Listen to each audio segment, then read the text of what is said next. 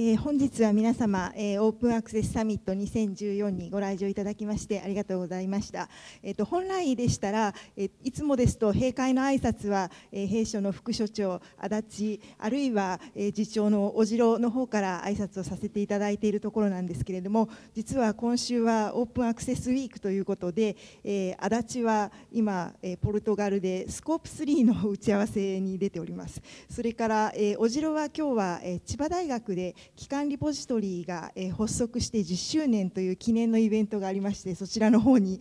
参加を、いたしております。ですのであのスパークジャパン事務局の高橋の方から、御礼の、えご挨拶をさせていただきたいというふうに思っております、えっと、今日はあのオープンオープン世代のサイエンスということで、えー岩崎先生、それから山田先生、えー、竹澤先生、駒井先生、え、堀川先生の方から、ええお話をいただきました誠にありがとうございました。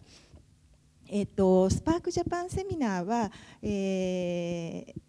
実はスパークジャパンという活動そのものは2003年から、えー、と開始をしておりまして、えー、スパークジャパンセミナーという形で、えー、と日本の国際、えー、情報流通発信の整備ということでセミナーを続けてきています。で毎年のこのオープンアクセスウィークにも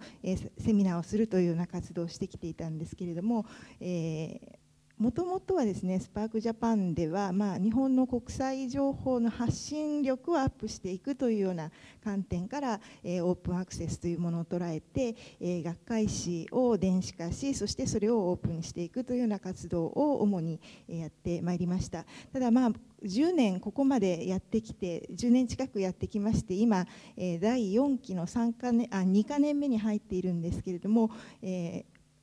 オープンアクセスそのものというのは割と当たり前な時代になりつつあってで、学術雑誌のオープンアクセスというもの自体は、え当たり前になりつつあって今はむしろその、え需要側の図書館やあるいは研究者の、え方々が、えー、とどういうふうにこのオープンアクセスジャーナルに、えとかオープンオープンな世界に向かっていくのかというようなことを考えようというのを第4期は、えー、と目標として掲げています。でえー、とおかげさまでですね大学図書館の方ではオープンアクセスジャーナルということは結構あの意識が、え、浸透してきているんですけれどもなかなか研究者の方々に、え、リーチをするのが難しいというのが課題であったのが今日はこのような形で、えー、と研究者同士の、え、ディスカッションというかそういうことが実現できたのはなかなか、え、ありがたかったかなというふうに思っております。で本日の、えーと、企画をしてくださいました、え、佐藤先生それから榎木先生そして前にいらっしゃる、えーと、